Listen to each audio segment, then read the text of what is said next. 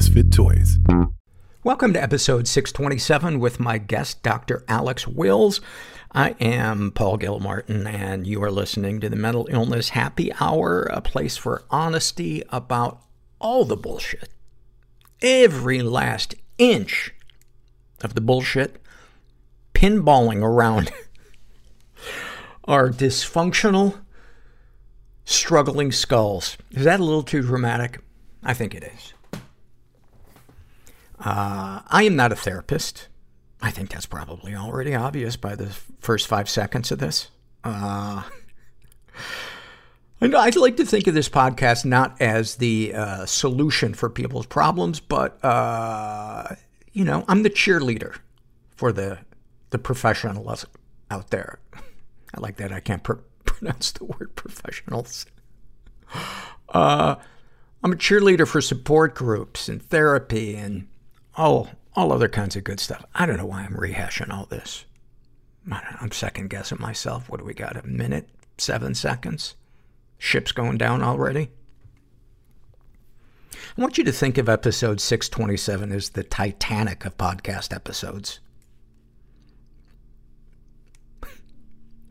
I watched a documentary on Netflix called uh, I don't I don't remember the full name of it, but the the beginning of the name of it is Keep Sweet.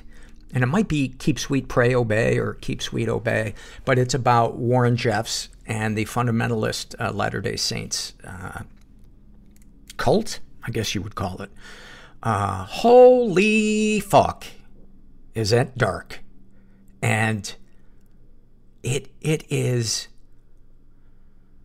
you know, the other thing that is fascinating to me about it, uh, aside from the psychopathy of him and the um, brainwashing and the frustration as a as a citizen watching these people, especially these children, being manipulated and abused. The other part that is so fascinating to me is how bad their entertainment is when they sing oh my god, it is if nobody on the planet other than white people had ever existed. That's, that, it, it's almost like a scientific experiment of what would have happened if the world had been white. What would, completely white, what would music have looked like?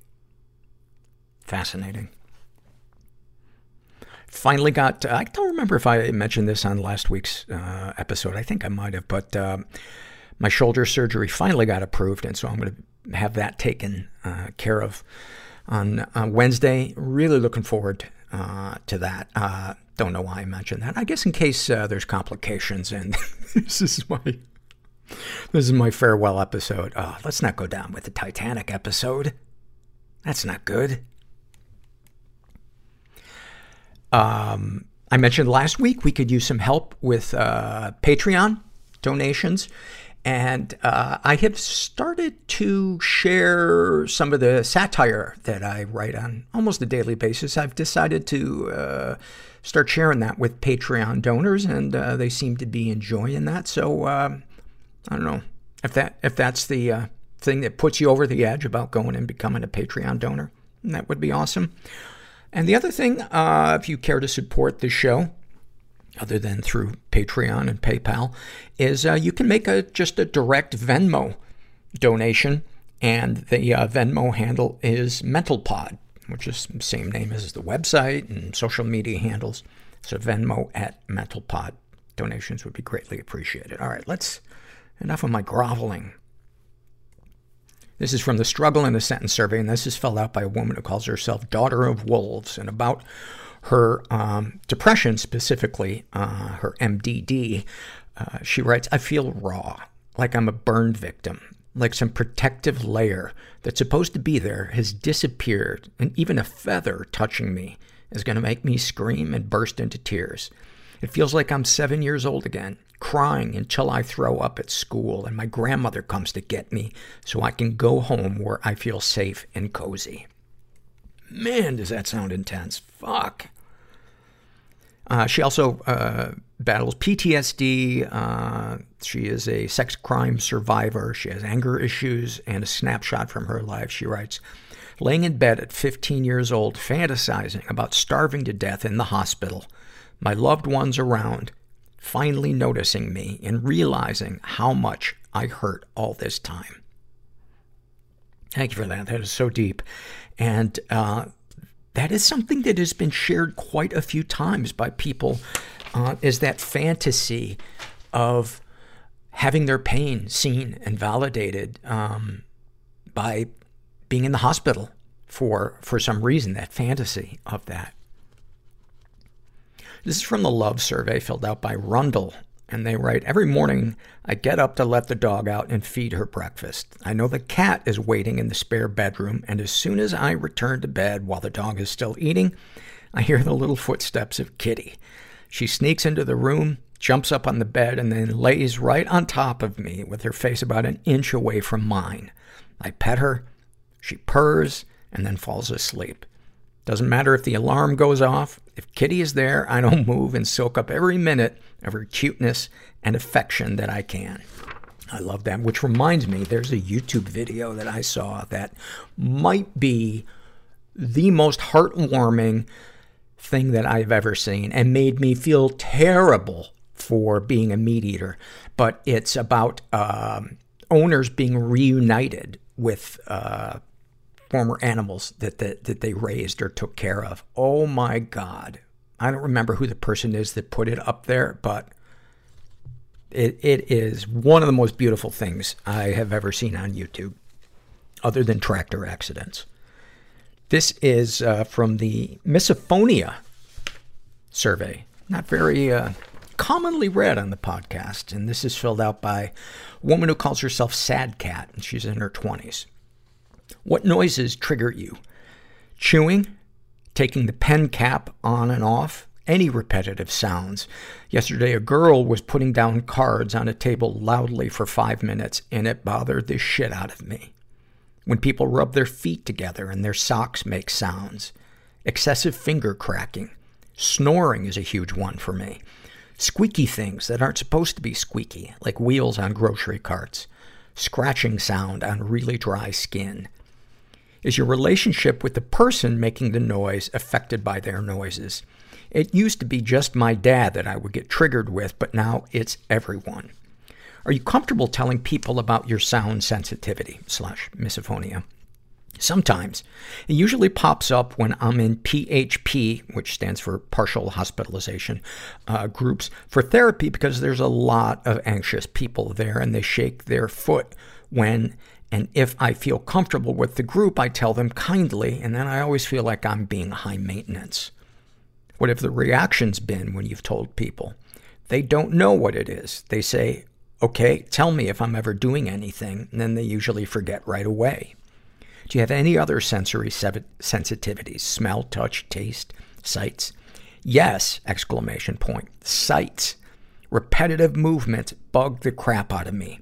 Shaking legs, rubbing feet together, even just the circling your ankle around multiple times. Picking fingers and skin. Have you ever struggled with food issues? Yes. I've struggled since I was 12. I'm 21. It goes back and forth between restricting and then binging with a few purges.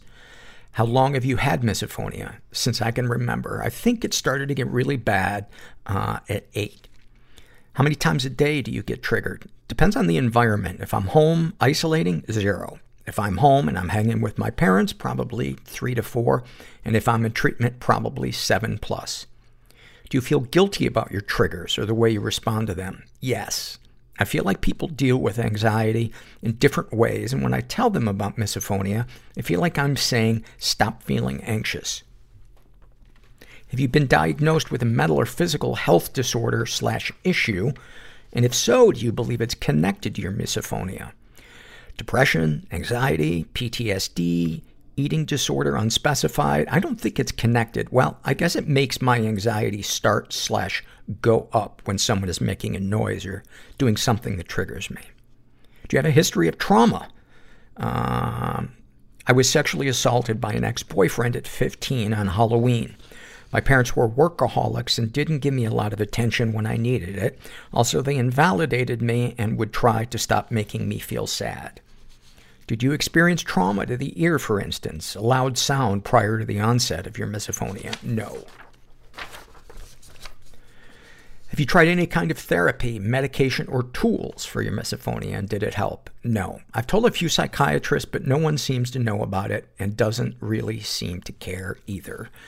Oh, I'm so sorry about, uh, about that. Um, I hope, I hope you don't give up on try- I, I, I don't know much about misophonia. This, in fact, this survey, um, was suggested and created by a listener who uh, struggles with misophonia. Um, so I just learn about it from what I read in these surveys. So I, I don't know much about the success rates of therapy for it, but I'm a big believer in trying everything and seeing, seeing what sticks against the walls. Uh, this is an email uh, that I got uh, from Angela Griffith, and she writes, "I am Mrs. Angela Griffith from Houston, Texas, USA. How are you? I'm I'm good, and it is nice to meet you, Mrs. Angela Griffith from Houston, Texas, USA.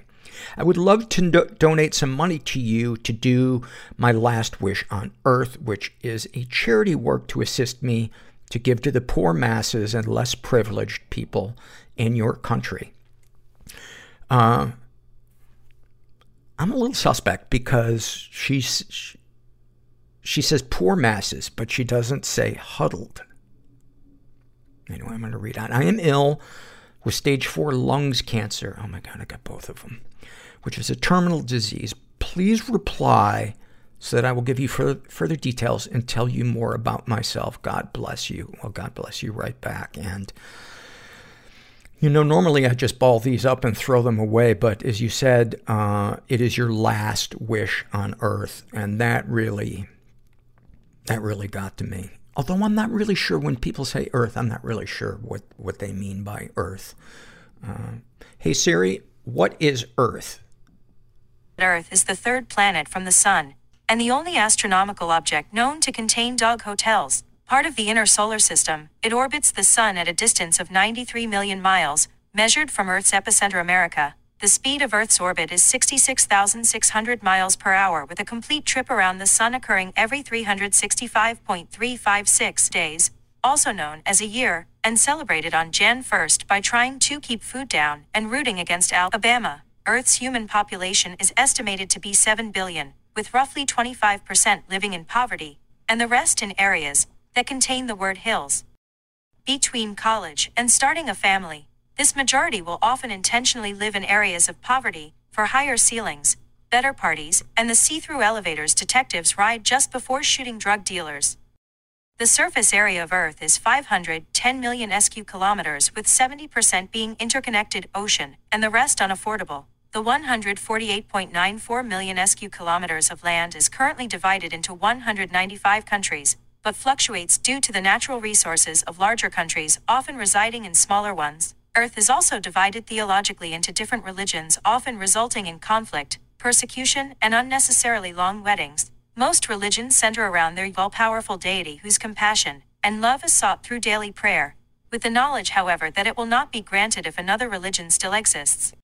Orbiting around Earth is a tourist destination called the Moon, which opened in 1969, welcoming two visitors, and by the late 70s, exploding to over five. Its popularity slowly declined in the early 80s, but in recent years, the Moon and other planets in Earth's solar system are seeing renewed interest from billionaires wanting to experience the sensation of zero poor people. Wow. That was illuminating.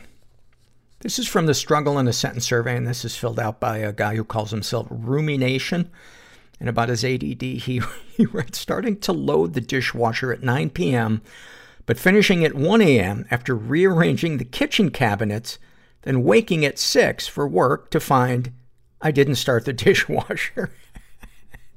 it's so fucking fantastic. About his anxiety.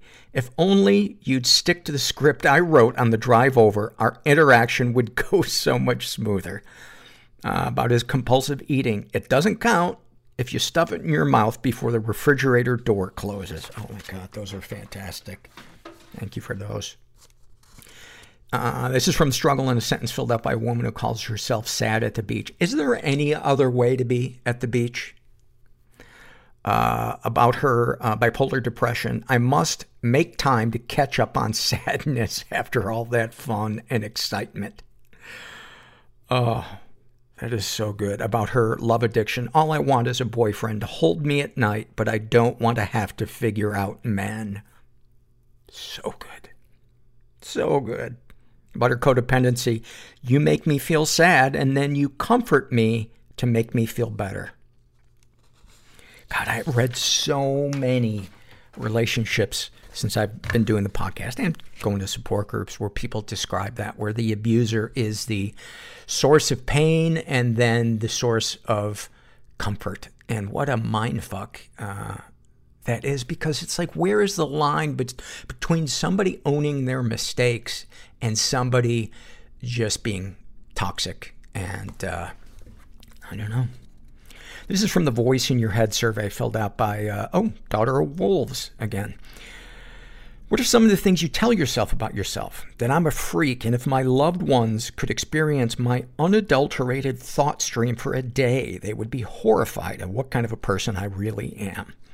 Then I'm not cut out for the working world, and I'll never be able to hold down a job that doesn't make me miserable. That I deserve to suffer and I should give up therapy and medication that I traumatized myself by allowing an older guy to do sexual things to me as a teenager that I didn't like. That my friends hate me and are always looking for an out or a reason to friend dump me. And that I drag my husband's quality of life down and someday he'll realize it and leave me. Thank you for sharing those. And I think a lot of those, uh, boy, so many of us can, can relate to. You are not alone in those, uh, in those thoughts. Uh, this is also from the Voice in Your Head survey filled out by, uh, or our friend again, Rumination. And uh, what are some of the things you tell yourself about yourself? I tell myself that I will always flub the big moment. Examples of these embarrassing mistakes from different epochs. Am I pronouncing that right? God, I feel so stupid. Show up randomly like shocks to the brain often making audible grunts and cursing if I'm in private, or my impulse control is lacking. If I messed up, then I will mess up again. Try to fight that logic and I will parry you, uh, parry with you until surrender and agree that I will always fuck up at the big moment. You just don't know me well enough to accept it as freely as I do. He comments to make the podcast better. Not a huge fan of the fake emails. Uh, but I love your Letterman, Lettermanian stubbornness with ongoing bits. If you're laughing, I'm laughing, but I tend to fast forward through them. I understand the comedic impulse to cut the tension, but sometimes it almost feels disrespectful. Parentheses, sorry, exclamation point, to the adjacent surveys. Love this podcast and your dedication to sharing an unbiased platform for the neurodivergent. Thank you for sharing that. I appreciate it. It's hard to read sometimes uh, when people don't care for some of the stuff I do, but um, I think it's I think it's healthy to take in um, criticism that is diplomatically uh, shared. And sometimes I will feel like, yeah, they got a point, and other times I'll be like, well, I'm not uh, their cup of tea. I'm not. I'm not changing that part because I believe in it. This podcast is sponsored by BetterHelp Online Therapy. And, uh, you know, this, this month and next month, the theme at BetterHelp is being the best you, uh, that you can be. And I like to think of that as being our most authentic self. And, um, for me, it, it, it, so much of it involves understanding what I'm afraid of and what my bad habits and tools are to, to reach for when I'm afraid.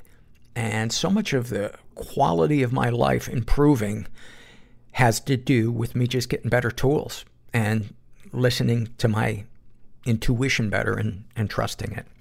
So if you're thinking of giving better help a try, uh, let me rephrase that. If you're thinking of giving therapy a try, BetterHelp is a great option. It's convenient, flexible, affordable, and entirely online. Just fill out a brief questionnaire to get matched with a licensed therapist and switch therapists at any time for no additional charge. If you want to, what's the matter with me? If you want to live a more empowered life, therapy can get you there. Visit betterhelp.com slash mental today to get 10% off your first month. That's betterhelp, H-E-L-P dot com slash mental. And if you would include the slash mental part so that they know you came from this podcast. This episode is sponsored by Fisher Wallace Labs. The brain is an amazing electrical system. Why not treat it as such? Wearable brain stimulation technology from Fisher Wallace Labs is cleared by the FDA to treat depression, anxiety, and insomnia. Last year, they conducted a massive study on the effects of their device for people suffering from depression, which yielded statistically significant separation between active and placebo groups, as well as a high and rapid response rate and no significant adverse events reported by participants. In short, the treatment works and it works quickly without risk of dependency or side effects. Treatment with Fisher Wallace is easy. Simply use the device at home twice a day, 20 minutes each session. Most experience relief within two weeks without the potential side effects of prescription medication.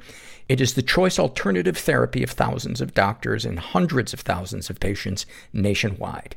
Use the Fisher Wallace device for up to 30 days and return it for a full refund if it's not a game changer. Go to FisherWallace.com and use the promo code HAPPY to save 10% on your purchase. That's FisherWallace.com, promo code HAPPY. And then finally, this is a struggle in a sentence survey filled out by Brianna. And, uh, about her depression, she writes, I'm too tired and disorganized to kill myself. About her uh, anxiety. Sometimes I'm anxious because I can't figure out if I'm actually anxious or just hungry. And then a snapshot from her life.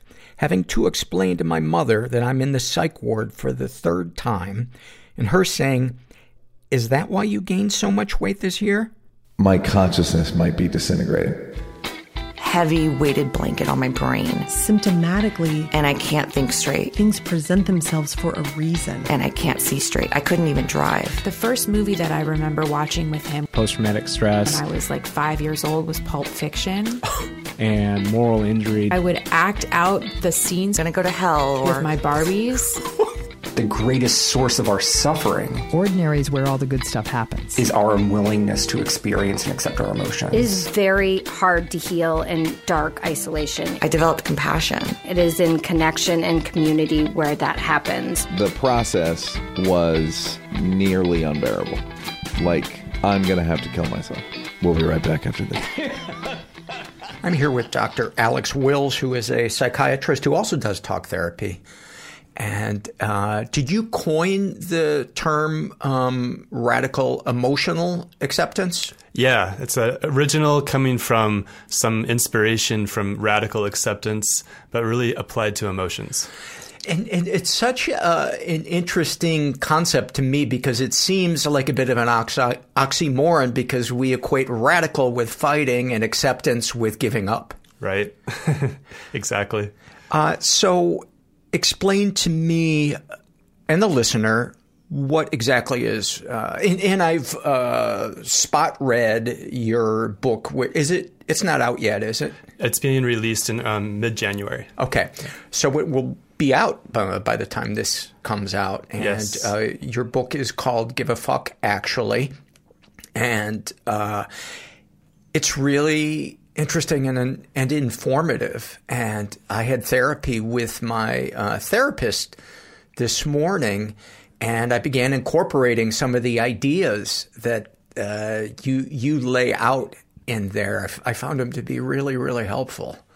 Um, so radical emotional acceptance. Um, it's it's based on RA, and and how is it different as you incorporate emotions into it? Well, I noticed, you know, there's a lot of great stuff out there with um, radical acceptance of our situations. But in most of the pop psychology stuff, I found that they were really trying to find a way to still fix or avoid or work through difficult emotions instead of realizing that the emotions themselves might not be a problem at all. So it's a pretty unique concept in that way. So would that be to say that it didn't involve the the digging, or as you call it, the examining the big part of the iceberg below the water? That's an essential part of the steps is to get down there and simply name the the deep, vulnerable, painful emotions that we're going through. Yeah. Uh, and you uh, have five different areas of working the radical emotional acceptance, and and uh, just uh, share with our listeners what the names of those far, five are. Yeah. So the five steps um, go through. Um, the first one, um, it basically um, talks about how to have a better relationship with your emotions. So, speaking of the iceberg that you mentioned, mm-hmm. the first step is to um, drop the fuck shield mm-hmm. or recognize that you have a fuck shield, such mm-hmm. as anger or another shield emotion that is protecting you from those deeper, vulnerable emotions, mm-hmm. kind of like going deep into the iceberg. Uh, the second step is to uh, name the emotions. You might list out fear, sadness, disappointment, disgust, hate. Um, the next step is to listen to the emotions, mm-hmm. see if you can uh, learn what they're trying to teach you and what kind of desires you might have from those. Uh, the next step, number four, is to act on the emotion or not act. Sometimes, once you get to that point, you realize you don't need to do anything at all. Mm-hmm. Sometimes you realize you might need to do a lot. And then the final step is my favorite uh, thank the fuck or thank the emotion. Realize that these painful, difficult emotions are actually there for a purpose. And if we can only discover how they're trying to help us, there's no longer a problem. And that that was a revelation to me because I'd always just assumed, um, you know, I'm I'm pretty well versed in the getting to the emotion that's underneath it. Um, saying, is, is there a lesson here? But never really thanking the fuck. It's more the mindset of why do I keep doing this? Why can't I be better at this? When is this going to end? Does that make sense? Yes. And I had a personal revelation. You know, in a psychiatry residency training, they're always teaching us to do gratitude journaling. You know, I'm thankful for the oxygen in my lungs, and I'm mm-hmm. thankful for the sun. I'm thankful for the sky. It's like, well, no shit. yes. I'm thankful for that. No big stretch.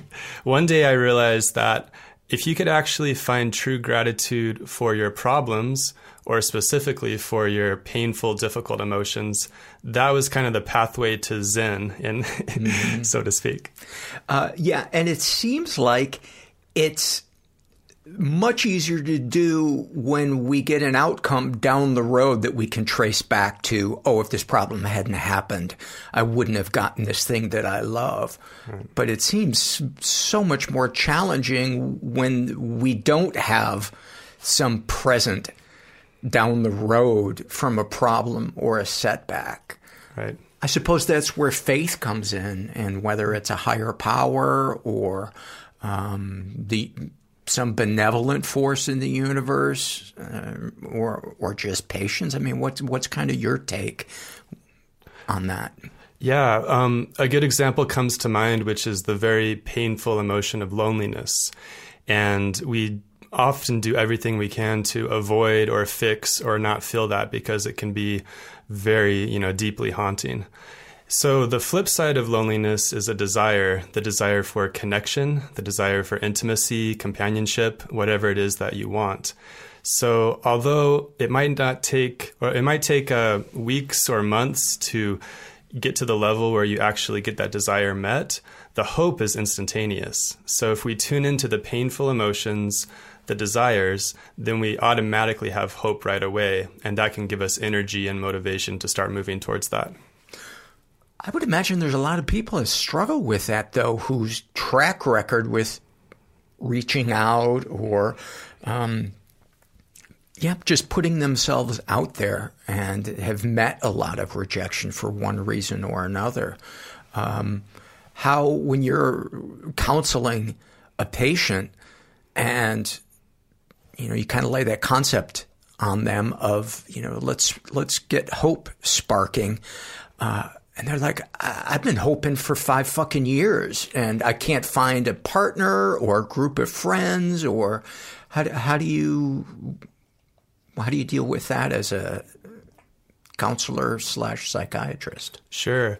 Um, in the book, since I can't do what I normally do with patients, which is um, kind of coaching to really make these concepts real in their lives. One level is to understand them intellectually, of course, but where the rubber meets the road is if it actually creates that change in their lives. And you're right, one of the symptoms of a deep depression is hopelessness. Mm-hmm. And no matter what you think, no matter what you're experiencing, there's that sense of just complete lack of all hope, um, just despair, and and it, it's painful and it, can be very awful. So because I can't coach um, each and every patient that reads the book, I use a lot of fictionalized characters to do the best I can to try to make it real, and so that people can maybe find themselves within some of the characters and try to make it real for themselves through that process of fiction. And I found that part of the book to be really compelling, and I want to ask you some questions to to talk about those characters and. Uh, and situations. Um, going back to the the the thing about uh, coaching people and the the spark there, the other thing I want to add is um, there seems to be a downward negative cycle that we can get trapped in when we don't have hope because we give off this energy that's kind of hard to be around. Exactly. Right. It's very true. It's um you know, I, I, love what I do because you get to be with people kind of um, at their darkest times. Yeah. Um, but you also get to see the change that sometimes, you know, happens quickly. Sometimes, you know, it can take a while. Yeah, that, that to me is one of the greatest experiences of being alive is seeing the light come on in someone else's eyes. And sometimes it's so much easier than realizing the light has come on in our eyes. Right. Yeah, it's amazing. And I've seen it happen over a weekend with people who've done intensive work on their shame or their, you know just some type of baggage. And i see them at the next support group meeting and they're making eye contact and they're smiling. And i'm like wow somebody somebody did some work over the weekend. That's awesome. Welcome to the human race. Right I had a really great experience um, maybe a couple months ago. A gentleman came to see me and he was just devastated. He went from a very high paying career, he lost everything, and he just was right back to rock bottom. He was miserable. He couldn't stop ruminating. Um, he was having suicidal thoughts. It, it, he was just very down. And he'd been that way for months before he finally came to see me. And we went through the steps of radical emotional acceptance and part of it was him realizing, like, wait a minute, it's okay to feel shitty. It's okay to feel disappointed. It's okay to feel this, you know, horrible sense of loss. I'm like, yeah, that, that's these are appropriate emotions for what just happened to you, and and through just um, being able to name his painful, scary emotions, that in itself um, gave him a sense of like you know huge relief and that was a stepping stone towards his like pathway back. And i mean he he kind of came around really quickly compared to a lot of the people i see. Which reminds me of a, a quote uh, that you have in there from michael brown. What's the name of the book uh, that that he has? Uh, um, off, off the top of my head i can't remember no worries, no worries. But the quote is learning to work with our emotions is not about feeling better, but about getting better at feeling. And I was like, wow. Yeah.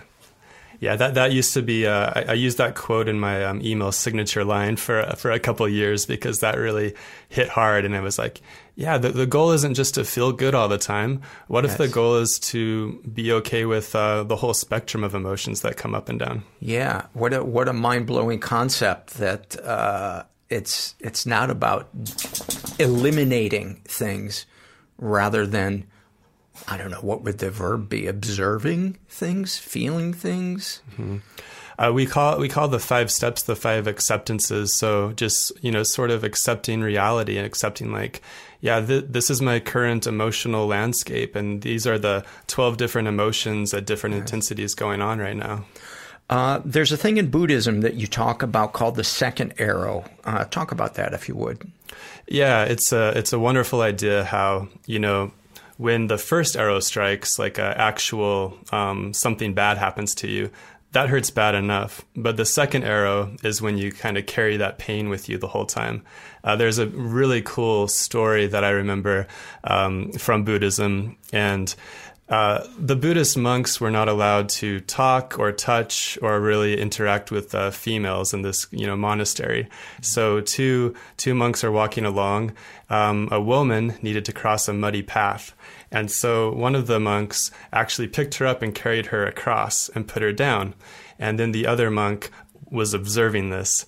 A few hours later, they were walking, and the the other monk said why did you do that? This is against the rules. You're not supposed to do that. And the first monk said, Well, I put that woman down a few hours ago. It seems like you're still carrying her. what a, what a uh, great, uh, what would you call that? A fable? I always forget. a moral, a fable. Um, Talk about emotions versus feelings. I, would always assumed they were the the same, but you uh, kind of delineate them. Yeah, I find it like essential um, in psychotherapy to understand the difference. Um, I don't care what the dictionary definitions are, but if we conceptually can understand that a raw emotion is that sensation you get in your body. If it's shame, it's that hot, fiery, you know, painful, throbbing sensation. If it's fear, you can feel it. You don't need to explain what an emotion is. Sadness, joy, um, hate. Um, you can just sort of feel it in your bones, and you don't need to tell people why necessarily for them to understand what your emotion is. If you take an emotion and add a story to it, then you have a feeling. And the stories are often toxic and wrong and not helpful. So we always want to question the stories mm-hmm. and get rid of the negative and the untrue, the toxic stories. And we want to validate whatever the emotion is because the emotion is just uh, pure sensation, almost like uh, colors. Uh, I heard somebody say in a meeting one time, I can't control whether or not a bird lands on my head, but I can control whether or not I let it build a nest. Right. and I thought, yeah, go. that that is uh, uh, the the second arrow is that seems like where ninety percent of the work is. Mm-hmm. Um, talk about be, before we get into some of the stories and the characters. Um, talk about your approach to meds versus talk therapy, etc. Et, cetera. yeah, um, you know, I was trained in Hawaii um, at the you know regular psychiatry residency program, and I did some child fellowship as well. And we're trained to kind of do the full spectrum of medication management, medical assessment, and psychotherapy. Um, I swallowed a psychotherapy pill when I was in my training, and I just became, you know, addicted to different psychotherapies. And I wanted to you know, collect them all, study them mm-hmm. all, and to see what pearls of wisdom I could get from each one. And they informed uh, your five steps. Right. Yeah. yeah everything's based on evidence based therapy. So I'm just really relying on kind of the scientific approach. And I'm only putting out there stuff that's kind of been tested through all of these different studies before. So give me an example of where um, you would bring meds into the into the equation early on and where you would um, hold off, and maybe an example where you're kind of torn. Yeah, um, I mean, every case is so different. Uh, the first example that pops into my mind is, you know, if you have someone come in with a very clear case of uh, ADHD, and for the life of them, you know, from their history and the full assessment, they're just not able to focus. And then that's causing a lot of issues with anxiety and depression. Mm-hmm. Uh, we think of ADHD, for example, as more of a neurological condition. It's more of like a hard wiring condition. Mm-hmm. So all the talk therapy you do, it's not going to really change it sure they can change their lives and become a park ranger or something right. and adapt to the ADHD. But if they want to, you know, function in modern society, um, they would likely benefit in a lot of cases from, you know, that type of medication. And so we'll kind of work with that piece, but then we'll also look at, you know, do they have any other deep emotional struggles going on so we can kind of pivot into the psychotherapy part of it. Uh, and you talked about in your book of sometimes the the mistake of medicating too early, and uh, what are some of the repercussions of that? Yeah, you know, um, medications can be effective. So if somebody is skilled in the art of emotional suppression and not giving a fuck, um, add a little bit of Zoloft, and man, we can kick the bucket down the road for another few years, perhaps. Mm-hmm. Now, I don't want to um, suggest that some people wouldn't, you know, benefit from Zoloft. However, sometimes the medications can prevent somebody from getting the deeper emotional healing that they need. In which case, they wouldn't need medications afterwards. Right. And is it possible for somebody to be getting on meds to get out of the trough, um, but is also successful in processing things and feeling things? Yeah, and uh, that's another reason why I love the field is because you have a giant toolbox. You got you know medications, you got psychedelic medications, you got um, psychotherapy. Um, you you have the we have what we call the bio, biopsychosocial uh, formulation, where we take into account the person's biology, genetics, um, their psychology, and their social situation. Sometimes the prescription is for uh, a home because they don't have a home to live in right now. So we want to kind of assess and you know treat the whole picture. Yeah. Um, and do you talk with diet about your uh, client struggles? Yeah, absolutely. Yeah, diet can be a big factor for people too. And I, will admit I was a little bit more of a stickler uh, when I started off, and I was, um, you know, trying to require that all of my patients, um, you know, had a really great diet and exercise habits because you know the the proof is there that it makes a big difference. But um, I kind of got worn down over time, and it's it's one of the hardest things to do. But we do our best to address it. Yeah. Um. Speaking of meds, uh, talk about the Adderall lady, and and and just to to preface this, um, Alex's the characters in the book are amalgamated to protect the privacy of your individual patients. They're amalgamations of actual uh, experiences with right. with clients. Right. Yeah. We we don't uh, violate anybody's medical privacy at all. So every every character is completely fictionalized. Mm-hmm. Um, the one you speak of, uh, we call Addie in the in the book, mm-hmm. and she is um, someone who's you know only really there to kind of use me to to get the Adderall.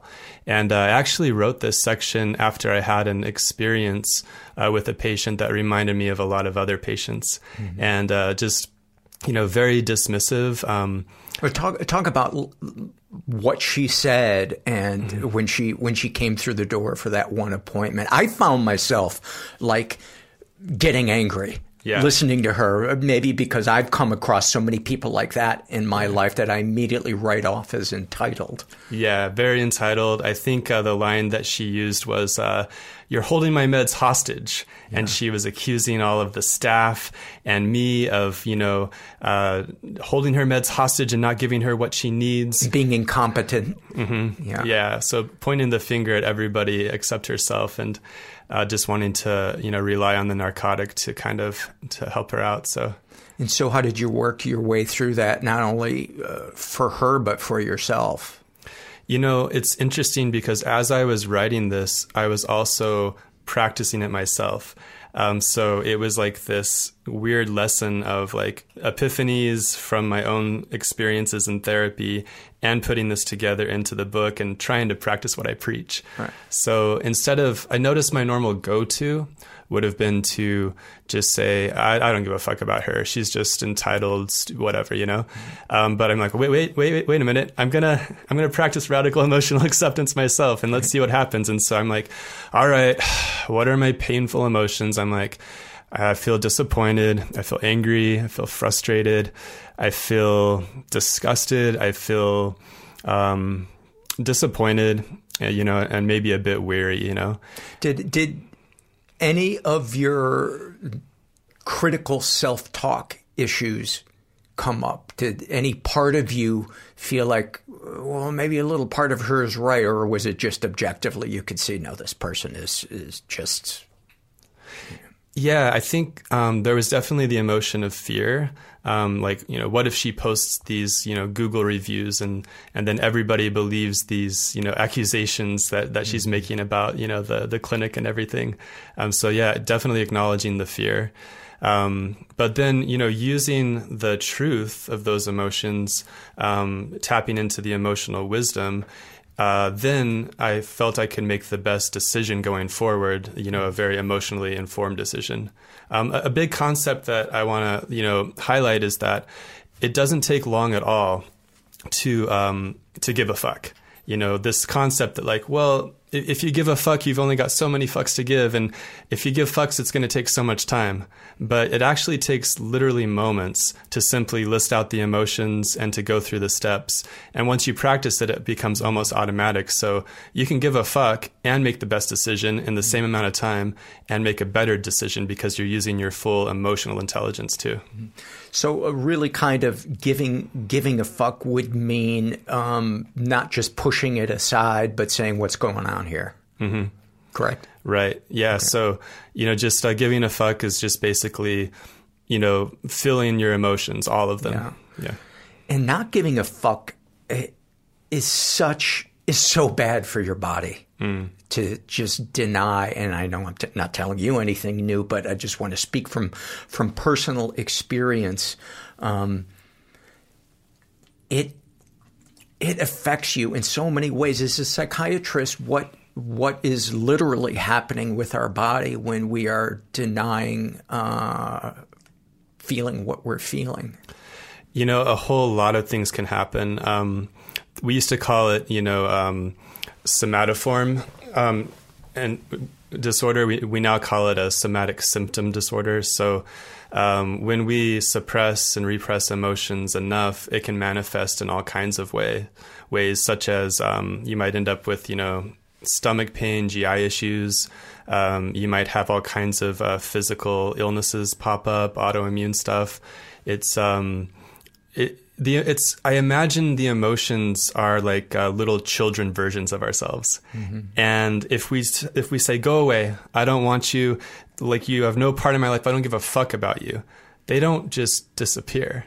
They they go somewhere. They, they're still there, and they they remain there. And one of their goals seems to be to get our attention. And if we keep ignoring them and trying to avoid them long enough, they might ramp it up, and we might have uh, all kinds of you know physical illness manifestations or um, panic attacks or you know who knows what. It's it's hard to really study because there's really no um, you know you can't put that in a, a beaker and measure it. It's it's all happening sort of internally. Right. Uh, so ultimately, how did you uh, handle the the Adderall situation? Where did it go from you uh, taking that walk along the, the lake as you described and kind of uh, examining what was going on inside you? That was when I had the epiphany. You know, a normal thing that I would have done is meditate, and people often use meditation as a way to uh, emotionally bypass. You know, if we can meditate, focus on the breathing, then that's a way that we can get away from the emotions. So instead, I incorporated, you know, the emotions and accepting like these painful emotions that I was feeling. And then that helped me to come to resolution about what to do in that case. And so uh, ultimately, what did you do? Um, well, it, it's a bit of a spoiler alert for the book, but Okay. it- no, it's it's fine. I in this case, um, I think um, in the book I chose to um, refer her to a different provider because you know she she was only there for the Adderall and. And at the time, that was like the decision that um, felt most congruent with not only the the facts of the situation, but also like my emotional integrity. That makes sense. Um, talk about the uh, the sisters. That uh, is such a compelling. Um, I don't know story. Just the the idea that these two sisters were both married to narcissists, but different kinds of narcissists. I'm fascinated by the entire thing. So, talk in as much detail as you can about this. So this was a really um, I, I see a lot of patients that are in um, bad relationships. Uh, I only have their word to take for it because I'm only seeing one part of the relationship. But um, in a lot of cases, uh, they're in a relationship where there's definitely some level of uh, emotional abuse going on.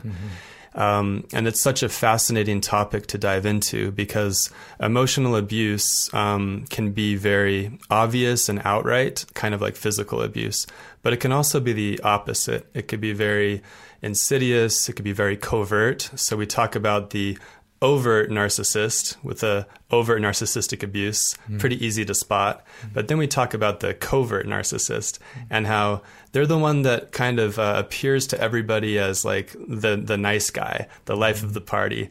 Um, everyone seems to love them. They make a big deal kind of uh, establishing sort of their image to the world you know? But behind the scenes um, they're like masterminding these passive aggressive uh, emotional abuse tactics that can just really take over somebody's life and destroy them. Talk about some of the ways that the covert narcissist uh, empl- employs their, uh, I don't know, w- whatever you would call it, their abuse, the tactics for them to feel whatever it is that they're looking for in their relationships at home with their loved ones, etc., the people close to them. Right. And by the way, inspiration for this came from a book called The Covert Passive Aggressive Narcissist by Debbie Mirza. And that really was the first book that I had ever found that opened up my eyes to um, the different tactics of uh, that type of emotional abuse. Um, it's it's just very uh, interesting to um, kind of look back when I, when I'm helping a patient that has been in a long term um, uh, abusive relationship with somebody um, using these tactics. It's like the wool had been pulled over their eyes, and, and for years they had no idea. And when they finally start to get in touch with their own emotional truth and and me trying to help them get in touch with their own emotional truth and own emotional wisdom, their own emotional desires, is sort of the pathway for them to start to remove the wool and start to see clearly and start to say, "Hey, this this person, uh, this is wrong. This person shouldn't be doing this." Um, one, example uh, is uh, holidays. Um, a tactic that sometimes or often used is uh, the the covert um, abusive person will wait until a special occasion like a birthday or a holiday, and then they'll sabotage it. They'll somehow not show up. Um, they'll make it all about them, uh, whatever it is to sort of take away the joy from those special occasions. And then, of course, um, they say the passive aggressive always wins because uh, once the partner gets mad at them, like, why did you ruin Christmas again? It's like, I'm the victim. I didn't mean to. Why are you so mad at me? I'm sorry, I'm not perfect. Exactly, exactly. Yeah. So it's a it's sort of a win-win tactic until the person finally wakes up and says, you know, no more. Like I'm passive aggression is aggression, and I'm not going to take it. Just like I'm not going to take uh, physical abuse. Uh, a, a, red flag for me is always the person who tells you you're hypersensitive. Hmm. Mm-hmm. Yeah, it's a it's a a lot of gaslighting is another tactic mm-hmm. that they'll use. Um, they'll they'll be really good at just kind of throwing shit at the wall until something sticks to you, mm-hmm. and it's like they methodically study it. And once they realize the buttons that they can push, um, then they're going to you know tell you that you shouldn't feel how you feel. You shouldn't mm-hmm. have the emotions that you have. You know, um, just classic gaslighting techniques. What? Uh, let's take somebody like that. What? What's the payoff they're looking for? Um, I do want to give a quick disclaimer because um, although the passive aggressive um, narcissistic behavior is by definition um, emotionally abusive, I don't want to diagnose anybody. The person that's doing it, they may have autism. They may have had an abusive um, family that raised them they may just not know any better, or they may be diabolically evil. We, we don't know, mm-hmm. so we don't want to diagnose or judge the person. But strictly looking at like their behavior, we can, um, you know, see um, that the payoff might be that's the only tool they have to stay in a relationship with somebody, and it's pretty damn effective if you right. think about it. Uh, yeah, I always try, try to, you know, one of the tools I break out when I start to feel threatened or resentful or angry at somebody as I as I try to go to the place of they're probably afraid that they're not going to get something or they're going to lose something that they have that they feel is essential to their survival or to feel the feelings that they want to feel to be able to get up in the morning and face the day. Um, and it seems like they're usually based around issues of control or a feeling of safety or, or, or acceptance. And it makes it easier to humanize that person. But one of the things that is so frustrating if the person is narcissistic is it's almost impossible for them to take something in. Mm-hmm, mm-hmm. Yeah. You know, the um, a core feature of someone who actually is narcissistic is that inside they feel so empty and hollow and worthless.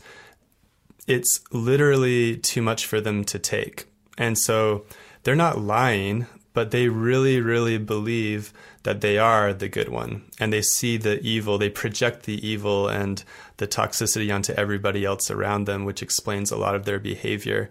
So, in a way, they, they kind of can't help themselves a lot of the time because um, it's such a defense mechanism of just this utter denial. They have to make sense of the world in some way. And so, if it can't be their fault because they're good, it must be your fault. Yeah.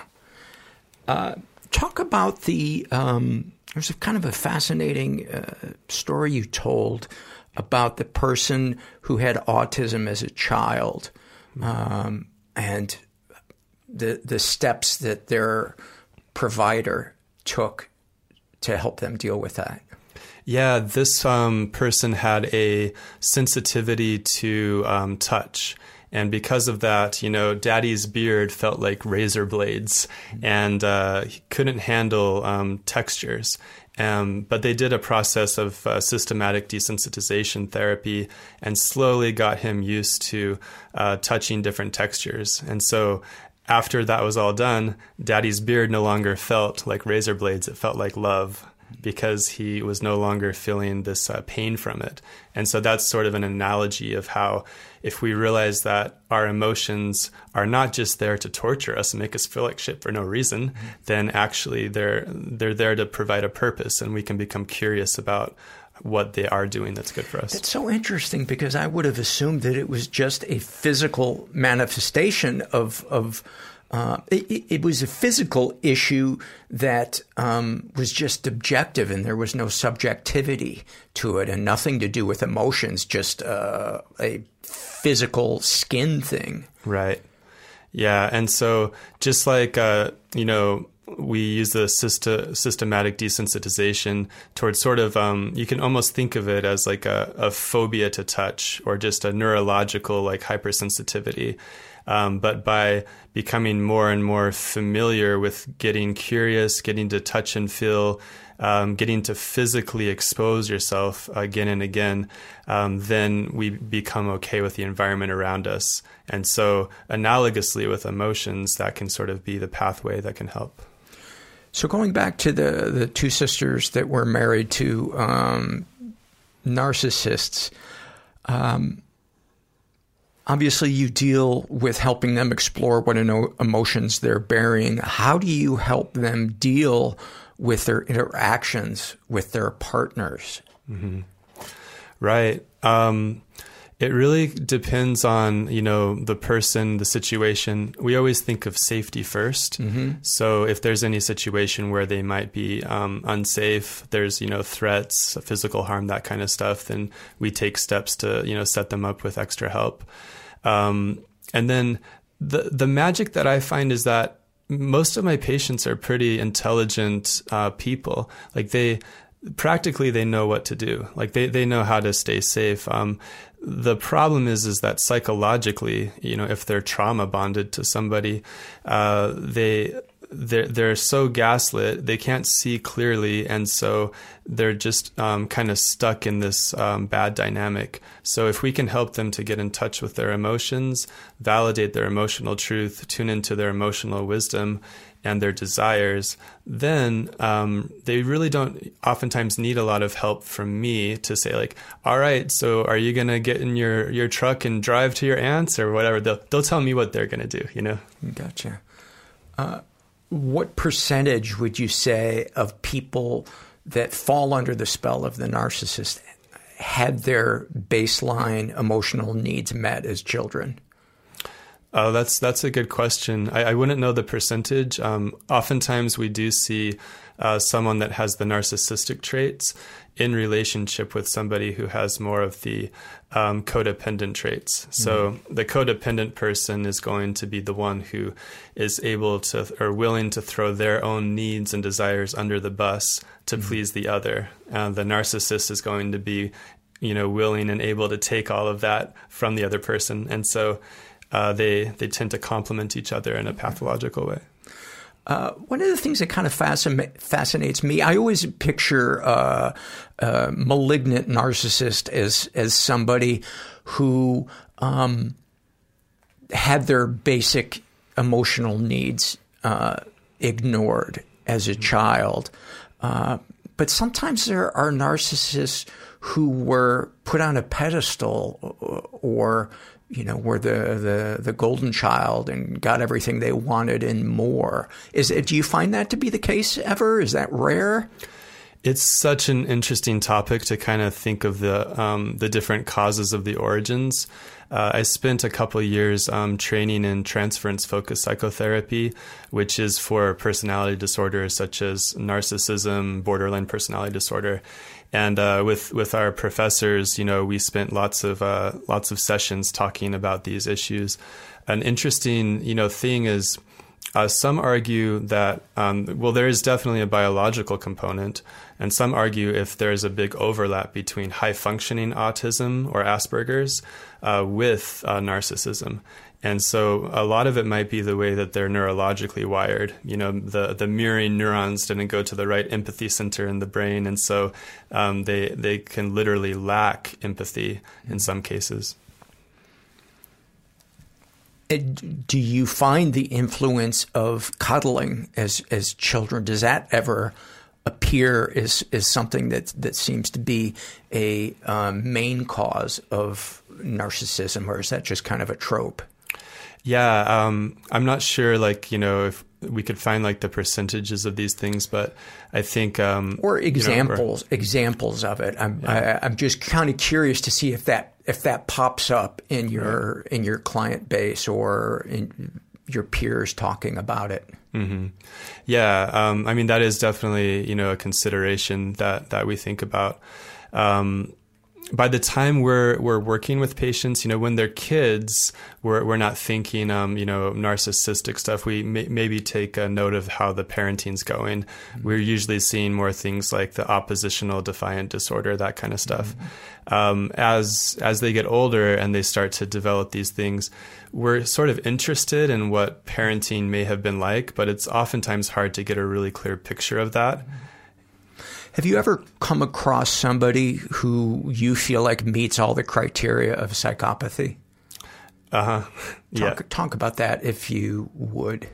Well, the the book called The Sociopath Next Door. Um, I've read it. Yeah, It's fascinating. Yeah, that they're among us. They're among us. They're Ten percent of the population, right? Roughly. It's more common than than you would think. Yeah. Um, and, and, and, and before you talk about that, talk about the difference between uh, sociopathy and psychopathy. So, well, in um, psychiatry, we use the term um, for for kids that are like growing up as teens and stuff. It's a conduct disorder, and then it goes into um, antisocial personality disorder once they get old enough.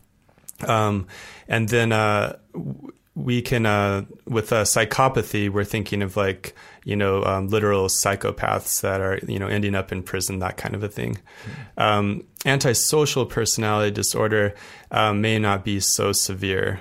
Um, it you know you might see people that are um, you know lawyers or CEOs or other um, you know professions where they can kind of uh, you know wield power. Professions that tend to give people um, a way. It, it, rewards having a lack of empathy. If you're a person that can uh, do things that hurts other people and not have any kind of moral compass about it, then you might be attracted to some of these fields. Yeah, she she mentioned in the book that the three fields uh, that uh, psychopaths are most drawn to are law enforcement, politics, and uh, high level business positions. Right. wow. They are amongst us. I shared that with a, a, person one time making small talk on vacation at, at kind of a community lunch table. And about five minutes later, uh, I asked the person, So, what do you do for a living? And he goes, I'm a police officer. it's like, oh man, I can't get out of here fast enough. Um, so, sometimes they're actually, you know, quite harmless. Um, you know, I've I've known some people who, uh, you talk to them and they're like, yeah, absolutely no empathy, concern for other people at all. Spend weeks and weeks probing this with them, nothing there. But they also have no intention of hurting anybody or committing crimes or oh. taking advantage. They just happen to kind of be that way, and they're like, "Hmm, that's that's weird about me." That's interesting because I, I had always imagined that somebody la- who lacks empathy needs the population to be their chessboard mm. to feel anything. You know, kind of the the Keith Raniere's of the of the world. Have you watched The Vow? Mm-mm. Oh, okay. Because I was going to ask you about it's a it's a pretty fascin- fascinating documentary series about uh, a cult um, mm. and and its leader. Um, who of course is very charming and all the women fall in love with, even though he's not a particularly objectively attractive man. He holds this Svengali like spell over them. And to the people who don't buy into his thing, you're thinking, how can anybody buy this guy's shit? But they're so good at identifying what that person's needs are and finding a way to, to draw them in. Mm-hmm. Um, yeah, it's it's it's fascinating to me. So, um, getting back to the difference, how, how is a sociopath different than a, a, a, psychopath? I think those can be used interchangeably. It mm-hmm. just depends on, like, um, you know, if you're talking about the DSM five in psychiatry or a psychological scale. So yeah. I, I, remember something vaguely in the book where she she said something along the lines that sociopaths tend to be less educated, uh, more on the fringes of society, and um, can occasionally uh, have empathy, but only for those uh, close to them in their in their close circles, and that and that she believes um, that it's not as commonly genetic as psychopathy is. She said that she believes that psychopathy has a large uh, genetic component. Is that is that something you find? Yeah, and, true? and that's kind of uh, for us that would be more in the field of um, like forensic psychiatry mm-hmm. when you're working more with like the criminal population. Um, so I, have uh, done some of those trainings, uh, but that's not really the population that I work with mostly. Yeah. Any um, kind of uh, interactions come to mind when you think back on your time with that population? Anything that stuck with you? Uh, one story pops up. Uh, I, you know, um, fictionalized character uh, in a, a, land far away. There was a, a teenage boy and uh, hospitalized uh, in the you know child psychiatry unit, and we went through everything and did all the testing, and it was pretty conclusive that there was sort of uh, no no empathy, um, met criteria for conduct disorder, you know, pretty strongly, and I I had to be the one to break it to his dad and to sit there with his father, look him in the eye, and say, you know, your son is likely to you know grow up to have antisocial personality or be a sociopath. Um, and there's nothing that we can do about it. It was oh it was really hard. God. So we just had to do some psychoeducation about what the situation was and what's the best course because we had to stop this kid from you know killing dogs and everything else he was doing. Oh my God! And so, how? What kind of guidance do you give uh, the the parents? It's it's a hard conversation because. Um, you come up against the limits of you know practicality. Um, sometimes they will have to involve the police and allow allow the um, child to bump up against you know real life consequences.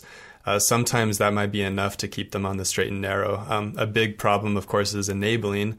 The well meaning parent wants to go in and they want to save the kid from any consequences, but then they just end up getting worse and worse. So And I would imagine that kid begins then to identify the buttons to push to get what he wants with the parent, much like the untreated addict or alcoholic. Right.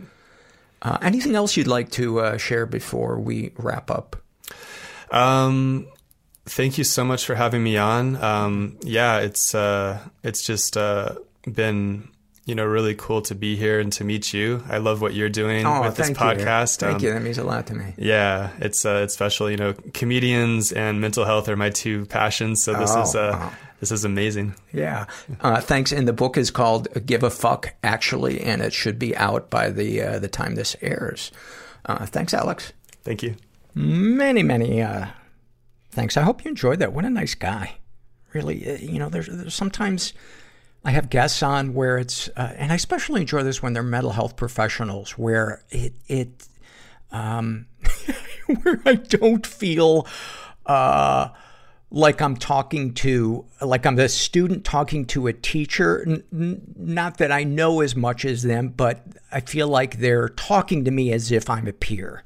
And um, in terms of uh, not thinking I'm an idiot, being interested in what I have to to say, uh, because obviously I'm interested in what they have to say. But I think a lot of us, when we're talking to somebody who is an expert, especially somebody who's gone to school for fucking decades, it's so easy to feel intellectually intimidated by people. But I, I guess this is all a way of saying, what a smart guy who didn't make me feel intimidated.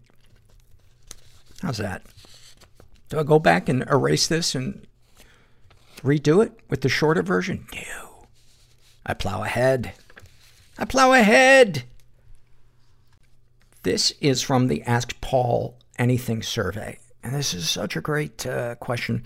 This is filled out by Anna Banana. Uh, I'm a big fan of your ice cream dessert. I really enjoyed hearing that might. Is that in the running for the dumbest joke ever? Probably not for my podcast. That's probably not even in the, in the top 100 of the dumbest things I've, dumbest jokes I've made. Uh, what would you like to ask Paul? I really enjoyed hearing the last podcast and realizing that I am not the only one who sometimes cannot always realize what they are feeling and where it stems from. I feel like I am often around people like the person you intervie- interviewed on bittersweetness. And I believe Susan Cain was the, uh, the guest for that author Susan Cain. Uh, and it would be great to hear a podcast that focused on someone speaking on how they can better learn to identify what they're feeling and how to cope with that. I'm so glad you asked that. Um, I did some some searching on the internet because one of the, one of the things that uh, I'd done in therapy one time is my therapist had given me a list of um, emotions that human beings feel. And reading that list, I realized how many of them I experience, but didn't really have the words to say that that's what it was. And this list is way too long to read uh, out loud on the podcast because there's like, God, probably 150 of them, if not more. But they are from the Berkeley Wellbeing Institute. So uh, just Google that and you can find them. And this is not a paid advertisement for them. The Berkeley Wellbeing Institute, and it's called the Printable List of Emotions. I hope that uh, helps. But great question. I'm glad you. I'm glad you asked that. This is an awful moment filled out by an agender person who refers to themselves as Tony Soprano if he was a lesbian. Um, and their awful moment. I recently stayed in my parents' house for Christmas.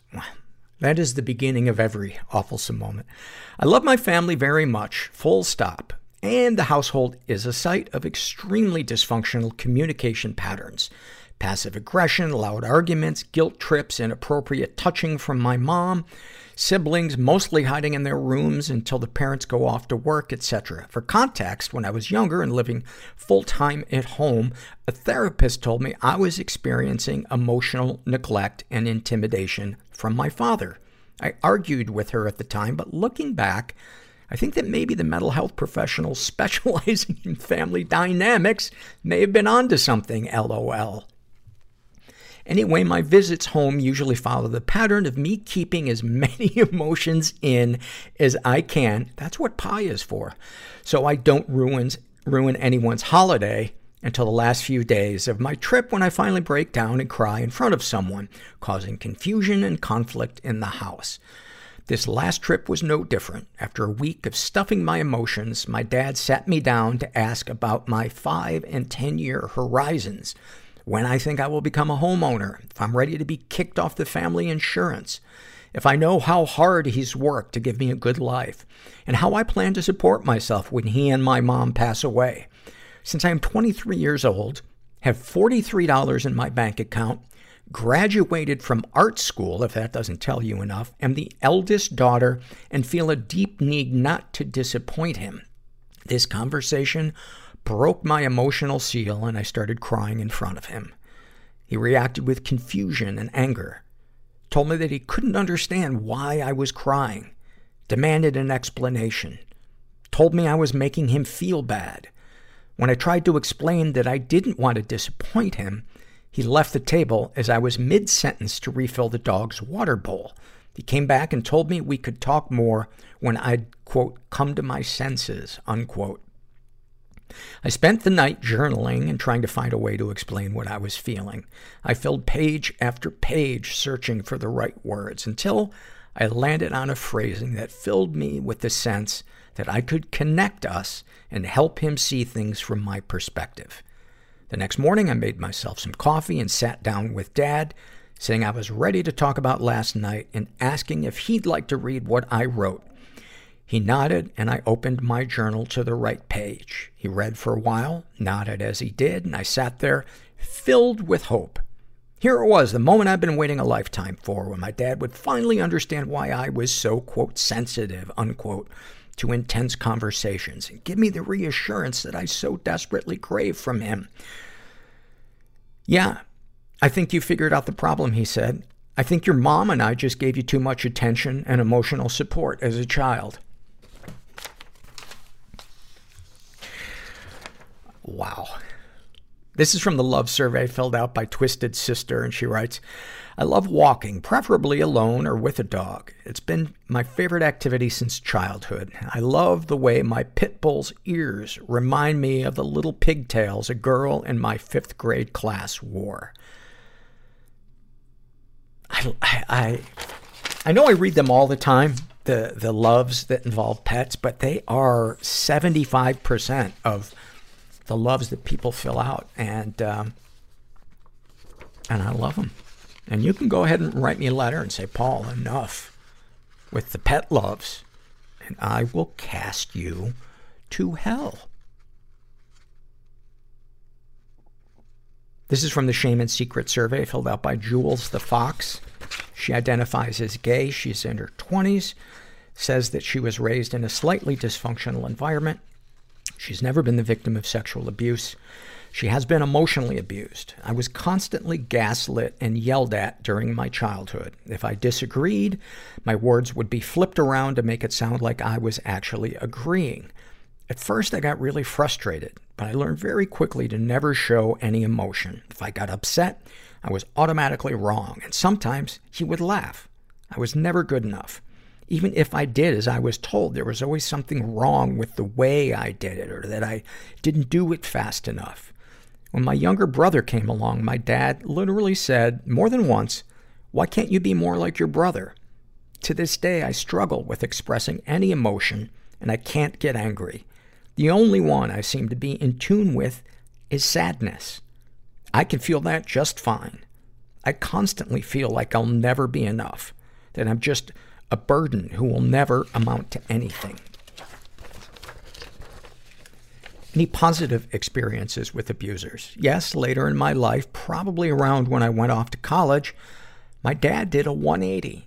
He is now so caring, generous, and even, and even humble.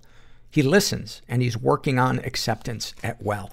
I would love to know what it was that brought about that, that change in your dad. And that just, uh, I love reading about when, when a relationship gets healed. I just love that because I really do believe that most humans are capable of change. Darkest thoughts. I often think about killing myself. I want to escape all the pain I feel, but more than that, I don't feel like I deserve the life I have and that I am just a burden. I feel like if I were to take my life, everyone else would just find relief. And I hope you know that that is not true. Um, one of the most common things that people say, if you uh, listen to the episode we did with Kevin Briggs, who was a uh, police officer who patrolled the Golden Gate Bridge uh, for years and talked many people off the off the ledge. He said the one thing that everybody who was contemplating suicide said was that they felt like they were a burden. And uh, it's just not it's just not true. You know, I think it's so easy to say, "Oh, I'm not perfect. I have things that I need to work on, therefore I'm a burden." No, you know, even if you're a handful, uh, getting help, working on it, finding people who understand you and are willing to, to help you grow um, is much different than you being a, you know, intractable burden. Uh, sexual fantasies most powerful to you? None. Uh, what, if anything, would you like to say to someone you haven't been able to? Can't think of anything. What, if anything, do you wish for? I just want peace. Have you shared these things with others? I've only told my therapist. Sometimes, even if I know she's not in her office and won't pick up, I will just call so I can hear her voice on the voicemail. I don't even leave a message. Just reminds me that someone does listen and someone does care and someone would be sad if I took my life. How do you feel after writing these things down? Alone. Anything you'd like to share with someone who shares your thoughts or experiences? You are never alone. Thank you for, for sharing that. And I, I hope you can get to a place where you can give yourself some of that compassion. This is from the love survey, uh, filled out by somebody who calls himself I Got Nothing Witty Today. And, uh, they write, I love when my birthday falls on a Friday because it means I get a birthday episode of Mental Illness Happy Hour. I love walking my dog when the leaves start to fall. The contrast between the leaves and her fur is so beautiful, and she's so content that she walks with a strut. It's so perfect that I have to laugh. The joy won't fit into a smile and spills over into a laugh. I do love when dogs are ridiculous. And Gracie, over there on the bed, snoozing behind me, ridiculous at least 10 times a day. Uh, this is um, from the Shame and Secret survey, and this is filled out by a guy who calls himself Away From Them. He identifies as straight. He's in his 20s, says that he was raised in a pretty dysfunctional environment. Ever been the victim of sexual abuse? Some stuff happened, but I don't know if it counts. When I was very young, I remember my older cousin demonstrating sexual acts with various toys we were playing with and encouraging me to show him which acts slash positions I liked with the toys. Like I mentioned, I was very young, so my memory isn't the greatest, either because of my age or because my brain is trying to protect me. But I grew up with a very confused sense of sex and its role in my life. This cousin has since been imprisoned for sexual abuse of his two-year-old niece, and this leads me to believe that something more may have taken place rather than just weird Toy Story, Bugs Life sexual fan fiction. He has been physically abused. I grew up with a stepfather in the house who wasn't extremely abusive but believed in some serious, quote, discipline, unquote. When my brothers or I would act out, he would spank us or slap us. His favorite th- threat for when we acted out in public would be, if you don't knock this shit off, I'll pull your pants down in front of all these people and beat your ass. He only followed through a few times with this. Also, one year on Christmas, he choked me. I was arguing with my drunk mother and she shoved me and I shoved her back. He grabbed me by the neck and slammed me onto the floor. I had purple fingerprints on my neck and told people at school that they were hickeys. Any positive experiences with the abusers? When I was in my early 20s, the stepfather I mentioned above suffered a stroke. We became close afterwards, mainly because he became a completely different person. I still talk to him today and love him dearly. Wow. That's amazing. You know, uh, I've mentioned many times on the podcast, sometimes these, these surveys that I choose randomly for a specific episode have, have a theme running through them. And the theme is, is abusive parents changing. And, um, as sorry as I am for all that stuff that, that, um, you experienced as a kid, and it was fucking horrible. Um, the fact that, that your dad has, has changed, what a, what a gift that is. Darkest thoughts. I am secretly obsessed with fame. Part of me is convinced that I deserve to be known by the world, and that this part of my life is simply my rise to success. Uh, it's led me through some very self-destructive behavior. I dreamed killing myself. Who doesn't? I've dreamt of suicide by police. Please, please don't. I had to witness that one time.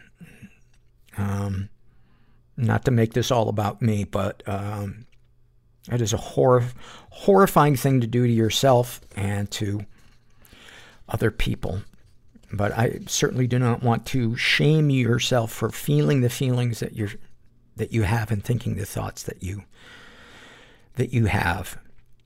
Um, and you know, my part, my my thought about the part where you write um, about being obsessed with fame you know, the little taste that I had from, from being on TV and blah, blah, blah, um,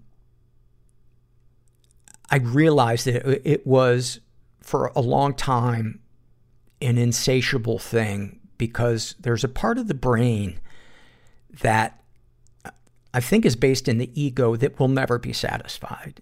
It, once it you know, it, it will may, maybe be satisfied for a day, a week, maybe a month, and then it wants more. And one of the things that it does is if you do get some type of adulation, is it begins to discount the quality of the people giving you adulation. They don't know. They're not as smart as other people. So you can never win if it's coming from a sick part of your brain. The other thing I discovered is when I had to get help for my problems by going to support groups. That is where I felt seen in a way that wasn't addictive and wasn't based in ego. It was based in a sense of community and feeling humbled by the need to ask for help. And that was most, one of the most profoundly changing things in my life. And I could have never, ever predicted it. I thought that my path to safety and a happy life was by impressing people. And it was just the opposite. It was coming to them and saying, I, I can't live life. I, I, I, I want to die. I don't know how to do this anymore. Please help me. I'm willing to try anything. And then finally, we have an awful moment, which I, I would call this one a happy moment, but it's, uh, nah, I wouldn't call it happy. Yes, it's an awful moment because part of it is super fucking dark. But uh, this is filled out by a woman who calls herself the Unhealed Healer. And she writes, Many years ago, I was a fairly new therapist at the time, and I had a client who was a child murdered by their parent, who I'd also worked with in sessions. To say I was a fucking mess was an understatement. I was in a session with my own therapist, and I was just really struggling. I had essentially melted into the couch, just weeping, not able to speak. Not really moving, just crying and crying. At one point, I finally looked at her and said, How am I going to get through this? I don't think I ever will. When she opened her mouth to speak, her chewing gum shot straight out of her mouth, flew across the coffee table, and bounced perfectly off my knee onto the floor. Her hands flew over her mouth and she just stared at me in horror. I looked down at the gum on the ground, surrounded by all of my snot-covered tissues, and I started to laugh for the first time in several weeks. She also began to laugh, and the two of us just cackled for the rest of the session. I swear, having her to have accidentally spit her gum at me was more healing than anything else that could have been said in that moment. If you could condense what I hope this podcast to be into a single survey, that is it. That is it. Well, I hope you guys got something out of this episode. And if you're uh, if you're out there and you're feeling stuck, uh, just never never forget that you are not alone. And thanks for listening. Everybody I know is bizarrely beautifully Everybody I know is weird bizarrely beautifully Everybody fucked up in some weird way. Bizarrely beautifully fucked up in some weird way.